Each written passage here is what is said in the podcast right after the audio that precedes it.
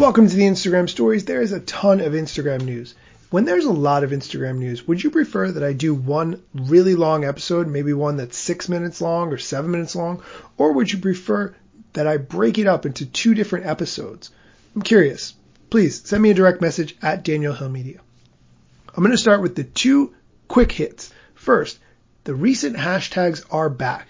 Ever since the November election in the United States, the recent hashtags were turned off. Reach was lowered. There wasn't a way to look at the most recent posts for a particular hashtag, but now thankfully Instagram has turned that back on.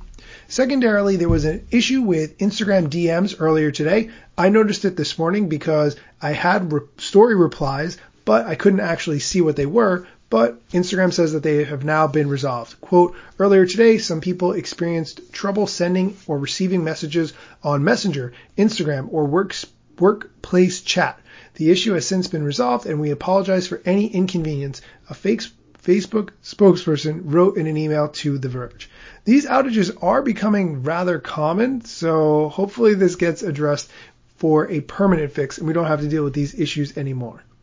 The downside though is that now that Facebook Messenger and Instagram direct messages are connected, an outage for one does affect the other. Seems like you know, automatically. Next, Instagram announced that shopping is rolling out to Reels. There was a test announced of this back in October, but now businesses and creators will be able to tag products when they create Reels, and then viewers can tap through those tags to buy the product or save the product.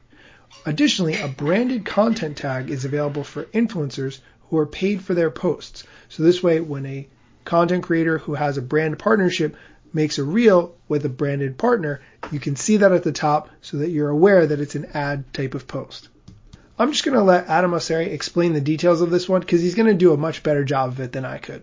So today we're announcing shopping in Reels. So one of the things that we do at Instagram is try to focus on what big trends or shifts we're seeing out there in the market. There are a lot of big things, obviously, the growth of online video, the shift in power from organizations to individuals, the shift to messaging.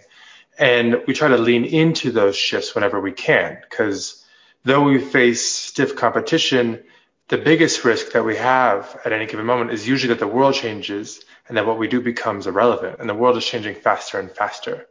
And so what shopping in Reels allows is it leans into two of our bets right now, which are Reels and the Shop tab, and allows creators, so anybody who creates content and their brand as part of their business uh, online, to tag products and make them shoppable in Reels, uh, which is a new format, which you can see in the Reels tab right now.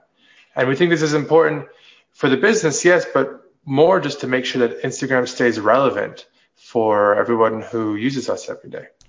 There's actually a lot more to that interview. I'm going to digest it and then give the bite-sized chunks over the next few days as I see it's relevant for this show. There's so many other news topics that I want to cover, including the FTC joining with 48 state attorney generals to call for a court-ordered divestiture of Instagram and WhatsApp from Facebook, which is basically trying to force Facebook to undo both acquisitions and spin them back into independent companies along with Instagram testing a content calendar inside Creator Studio. If you're not using Creator Studio and you are paying for a tool like Later or Planoly, it is definitely worth investigating. However, it still doesn't support stories.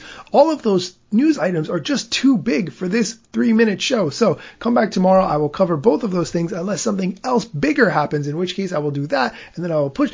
Anyway, please send me a direct message if any of this is helpful to you. Thank you so much for listening and come back tomorrow for more Instagram news.